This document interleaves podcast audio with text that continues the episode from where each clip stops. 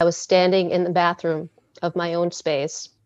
I looked into my own eyes and I couldn't tell you anything about who I was. I had absolutely no sense of identity. I had absolutely no self worth. Um, I had money in the bank. I had the job. I had the, you know, a car. I had I had everything that materialistically looked great, but my heart was completely absent. My emotion was completely absent. Welcome to Life is Love School.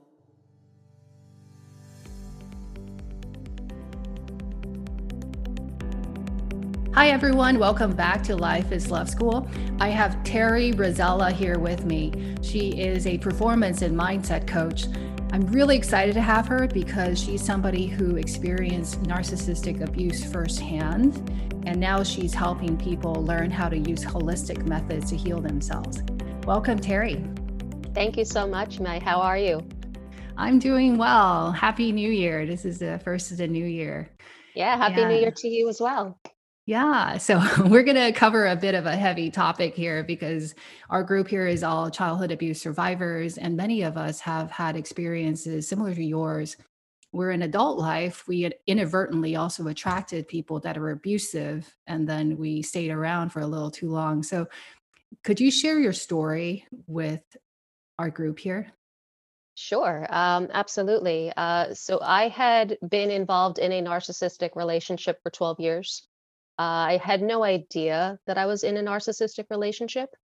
It was probably about six years into it where then I actually started to see different signs and I got some red flags and I ignored them because I, it's not that I was in the face of la la land, I was in the face of fear and I didn't know what else to do. And so I just stayed. Um, I had followed the norms of society. I went to school, I went to college, I got the corporate job as um, uh, I was in global marketing and I did um, worked for a company called Dufry. And I had a very affluent life and I liked that lifestyle. And to leave that lifestyle meant giving all of it up.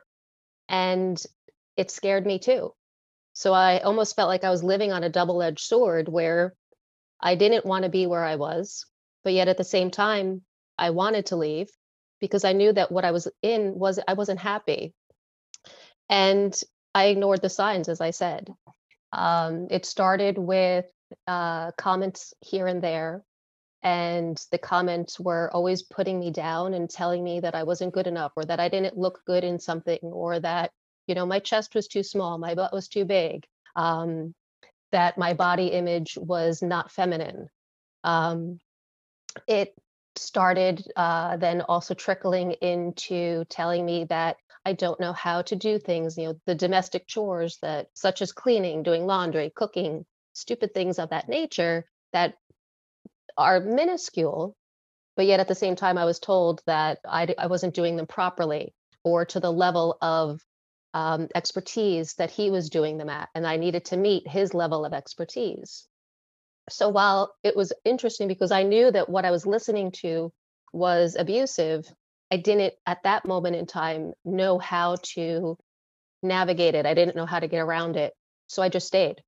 And again, because of fear. Um, over the course of time, it turned into, you know, the comments were every day. Um, my bank account was dwindling because he would take money from my bank account.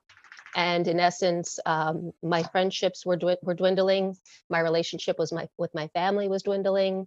Um, it truly became a space where I felt trapped, and I was fearful. I didn't know what to do at that point in time. And we had moved from a townhouse to a home, and it was in the home where uh, we had gotten into a verbal argument. Um, he very much was involved with drugs and alcohol.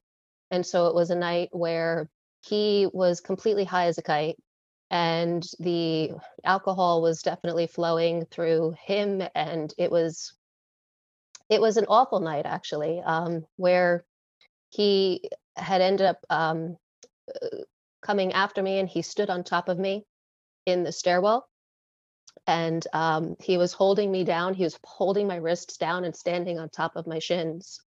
and um, it, it was I, it was I remember parts of it, but I don't remember all of it. Um, there's still parts of my memory that escape me. Um, I remember feeling an, an, immense amount of pain in my spine, and um, something had happened where I was able to break free, and we began running around the home, and he chased me through the home. Um, the long and the short of that part of it is I had crouched down into the foyer and I literally saw my life flash in front of me. And it was a white light, and I crouched down. I thought I was going to die at that moment in time. And um, it's ironic because it was also then at that very moment that there was stillness. And it was within that stillness that I heard something tell me to leave. It said, get out and leave.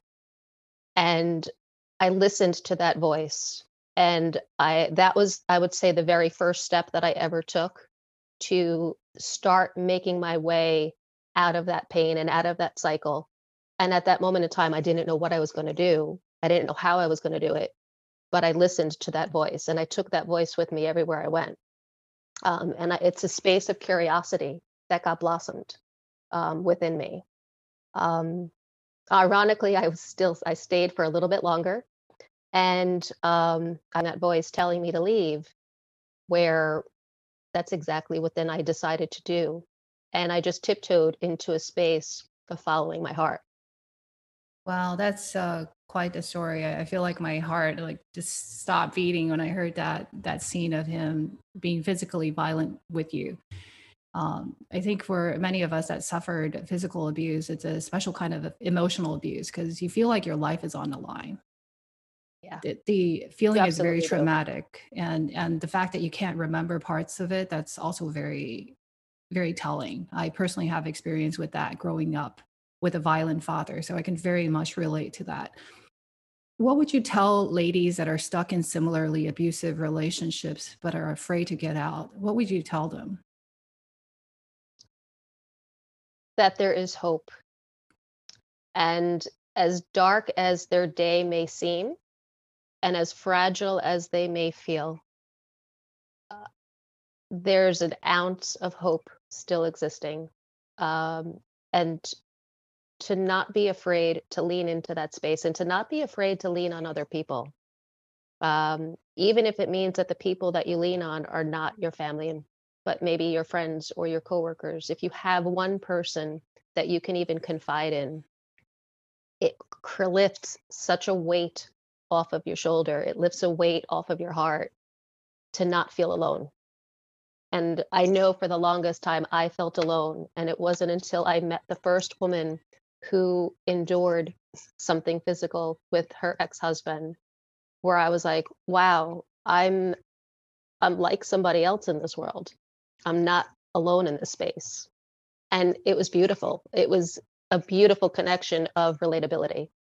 Um, so I think sharing that space of vulnerability and sharing the heart space is truly, truly important. Yeah, to know that we're not alone is so important. I personally know quite a few women that are incredibly successful at work, but yet at home they're being abused emotionally, and some of them are abused physically. And mm-hmm. the story is just heartbreaking. Did you feel like any of the fears that you had um, come to realization or was it more kind of what you imagine is scarier than the truth because for example one one thing that stopped me from leaving as soon as i should have is i was like well i'm in my late 30s this relationship isn't great but you know what if i don't find anyone but of course um, you know once i got out i realized that there are a lot of good people out there i probably should have left earlier so i'm just curious you know coming out of it now that you can take a look backwards what do you mm-hmm. think about the fears that you had back then? Uh, I had some of the same fears that you even mentioned of not finding uh, the right people or the right person, um, and worrying. Also, would I be able to survive on my own?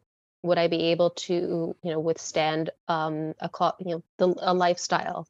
Um, it didn't have to be the same lifestyle, but would I be able to afford a lifestyle?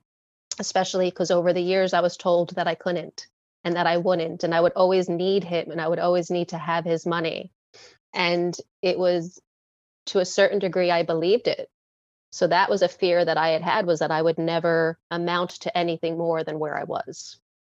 And to look back at that space and time of who I was then to where I am now, I can definitely say that I have healed from that space and I have moved forward into that space and I've become a woman of empowering of empowerment and a woman who has developed her, her own voice and likes the sound of her voice and eh, has been able to navigate the the rough waters of abuse and come into you know setting sail into where I want to um, and that is possible that is such a strong and empowering story. It's people like you that have overcome it and be willing to share your story with everybody. I think it it truly just lifts everybody's spirits to hear that it can be done. Somebody else has been through that path.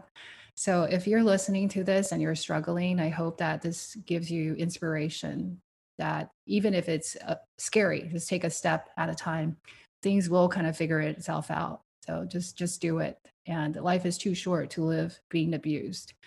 I was wondering, Terry, did you ever have any kind of thoughts uh, into whether the fact that you have this, these kind of adult relationships, if it in any way ties back to your childhood? Yeah, it's uh, it's interesting because over the last you know 30 to 45 days, I've definitely been diving a little deeper into that space of my life and realizing some of the synergies where there's an overlap of you know a controlling nature or an um, uh, telling me what to do how to do it when to do it. Um, the feelings of worthlessness uh, the the depravity of emotional connection uh, all of those were definitely apparent within my earlier years and my developmental years of upbringing. And you know, I don't want to say that my parents are bad people because they're definitely good people, but eh, they did the best that they could for me. The where it came from was the emotional depravity, I believe, for me, of not knowing how to engage with my emotions, not knowing how to discuss them, not knowing how to take ownership of them, and then the behaviors. You know, I had anxiety and panic I had um, outbreaks. I would have triggers, but I didn't know what a trigger was. So my outbreak was trigger based from something that I realized happened when I was a child and the involvement with a parental figure or a parent specifically. And so that level of connection is where I'm at presently, of even seeing the relationship of how the um, the involvement that I had had with my family members and how it led me to being um, attracted to someone of a narcissist personality. Um, and whether or not he has bipolar, I think he might have that as well. But there's different spaces, definitely. I see a connection for sure. Yeah, that makes a lot of sense. And I really encourage everybody that's listening to also double click into your childhood because it's very often you hear about re-victimization which in psychology it means that if you were a victim of childhood trauma or parents that either neglected you abused you or just didn't know any better like terry said right? They may have tried their best but um, if their parenting was inadequate then it creates certain trauma in our psyche that would leave us vulnerable later in adult life to certain not so wholesome relationships. And I think what you just described, Terry, is what they call a very controlling parent. A controlling parent is literally saying, you know, my needs matter, your needs don't matter. Please just always be happy. So your mm-hmm. job as a child is to be my emotional support animal, right? You don't have your own feelings, you don't have your own needs. It's mommy or daddy knows best, just do it. And so when you're used to taking orders from mm-hmm. somebody else, when we see a person who's toxic in a similar way, we're like, wow, this seems very familiar. I like it. It feels like we're soulmates, right? That feeling is a lot of times is a is a warning. It's a red flag. So definitely be careful if you feel like mm-hmm. I know this person from a past life because you do. And that's not a good thing. Um, so exactly. just be careful. Yeah, Terry's story yeah, is, exactly. is, very common. And so in terms yeah. of like healing, and it's very yourself, interesting too. Yeah. Go ahead. Oh no, I was going to say it's very interesting too because the one thing that now I can even say sitting on this side of the equation is that the voids that I had had are the reason why I went into the relationship with the narcissist. And those voids came from my childhood. Yeah, knowing this is so crucial and it's so powerful that you did this work because people that don't do this work, their initial reaction, I was I was definitely guilty of this is, oh, I just picked the wrong person. I just have to choose again and everything will work out. No. the commonality might be you and who you're attracted to and who you decide to keep and who you refuse to set boundaries with. Because the other thing that you said was super powerful exactly. is when you grew up, you suppressed your own emotions because your parents didn't care. So you learn to suppress your feelings, which means you suppress your needs, which means that you don't even know what you need. You don't even know that you're being offended. You're not being respected. And if you don't know that, you cannot push back. You can't set boundaries. And this person will just, you give them an inch and they want a, a, foot next day and the two foots. And then eventually it becomes more and more abusive. And that's how it goes on. So after you got out, um, mm-hmm. you said mm-hmm. that you looked into holistic methods to heal. Can you talk a little bit about what helped you? Because I think a lot of our listeners are also waiting for that. Like, what should I do? What can I do to heal? Sure, absolutely. Um, the one thing that helped me tremendously then, and even still today, and I do this every day, is a form of mindfulness meditation. And there's a couple of different ways to engage in a mindfulness meditation, whether you want to do the breathing uh, and the breath work, or if you want to engage in what I'll call a moving meditation. Um, I'm a runner, uh, and I have other uh, clients and some friends that they are involved with either physical exercise, whether they have a personal trainer, or whether they're with a colleague, um, and also um, just even having a hobby getting yourself involved in other activities that you know they make your heart flutter they make your eyes you know light up. Uh, it gives you that level of excitement within yourself. Um, you know i like to describe sometimes you know people that love to cook. If you watch someone that loves to cook they're in their own world they're in their own zone and that's a form of meditation. You watch someone even that, that gardens or a man that loves to build something from scratch to make it into something amazing he's in his own zone and that's a form of mindfulness meditation. Um, it's applying your heart center space with your cognizant mind. And the marriage of the two creates that synergistic frequency within the body, which releases the endorphins of the brain. And then you learn a different space of yourself. And that space is compassion, that space is empathetic, the space is joy. And doing that consistently you're going to change the repetition of not only your habits, but the way that you think. Uh, yeah, they say neurons that fire together wire together, right? So if mm-hmm. we're having depressive thoughts, like, I know sometimes people ask questions, like I've been guilty of this as well, like, why me? Why do I always have this bad thing happen to me? Right. If we ask those kind of questions, guess what? The universe will answer it. Mm-hmm. We're basically asking the universe as if it's a Google um, site, and then it'll tell you, well, you know, it's happening to you because you're lousy. right. So be really careful the kind of question you send out to the universe. So I think you're pointing to do things that bring you a lot of joy because then you're firing more of the joyful circuits, right? Firing more Absolutely. of the gratitude circuits. I love cooking. My mind is in the cooking. It's no longer worried about all the things that I should have done, could have done, would have done, right? That's not not the kind of wiring that we want. So do more of the things that make you happy, and then you'll Absolutely. become a happier person. Absolutely. It also lowers the cortisol levels, which is the stress hormone, which at the at that completion, you're able to you know have or gain uh, better clarity.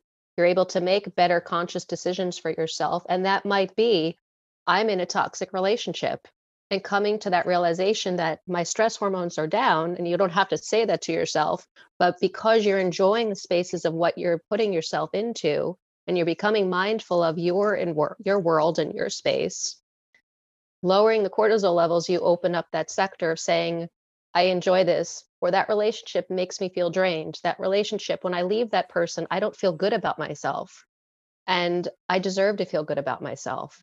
Or when you leave this relationship, wow, you know what? I miss that person and I can't wait to see or talk to them again. Um, whether it's obviously on Zoom, but there's different ways to engage with people nowadays. but understanding that when you're relating with somebody, paying attention to how you feel when you're with them or when you're speaking with them and how you feel afterwards is truly, truly important because that also helps to define whether or not they are toxic for you. Wow, that is really powerful. I wish that people really paid attention what you just said because our body doesn't lie. Like our mind sometimes could lie, our emotions could lie, but our body and how we feel.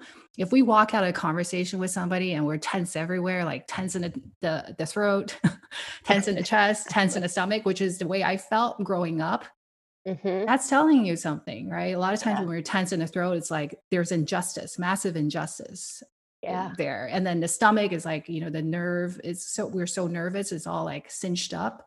If we're at a job where we're constantly feeling this tightness, and maybe it's not the healthiest environment. So always double click into that. Yeah, absolutely. Absolutely. Your truth is always going to be your body.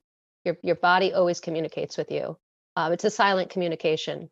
So that's where honing into that space of communication with oneself is truly important and helps to get you away from the narcissist. It helps to get helps you divine the uh, excuse me, define the boundary with somebody maybe that is a parent or someone that you do want to keep in your life, but you know that you have to just kind of take a little bit of a distance and say, this is where I can health, you know, have a healthy relationship with you, and this is the distance that I can go to. I love that. So, Terry, thank you so much for Thank coming on the show today. Your story is so in depth and uh, just resonated with me so well, everything that you just said. If people want to get in touch with you to get your help in topics like this, or whether it's mindset or performance, how would they find you? Um, absolutely. Thank you. So, thanks for having me on as well. Uh, I've enjoyed the conversation with you too. Uh, people can get in touch with me either through an email, um, which I can, it's terry at terryrosella.com. They can find me on uh, the IAW website, International Association of Women. Uh, you can also find me on LinkedIn. Those are going to be the three uh, best outlets to, to reach me on.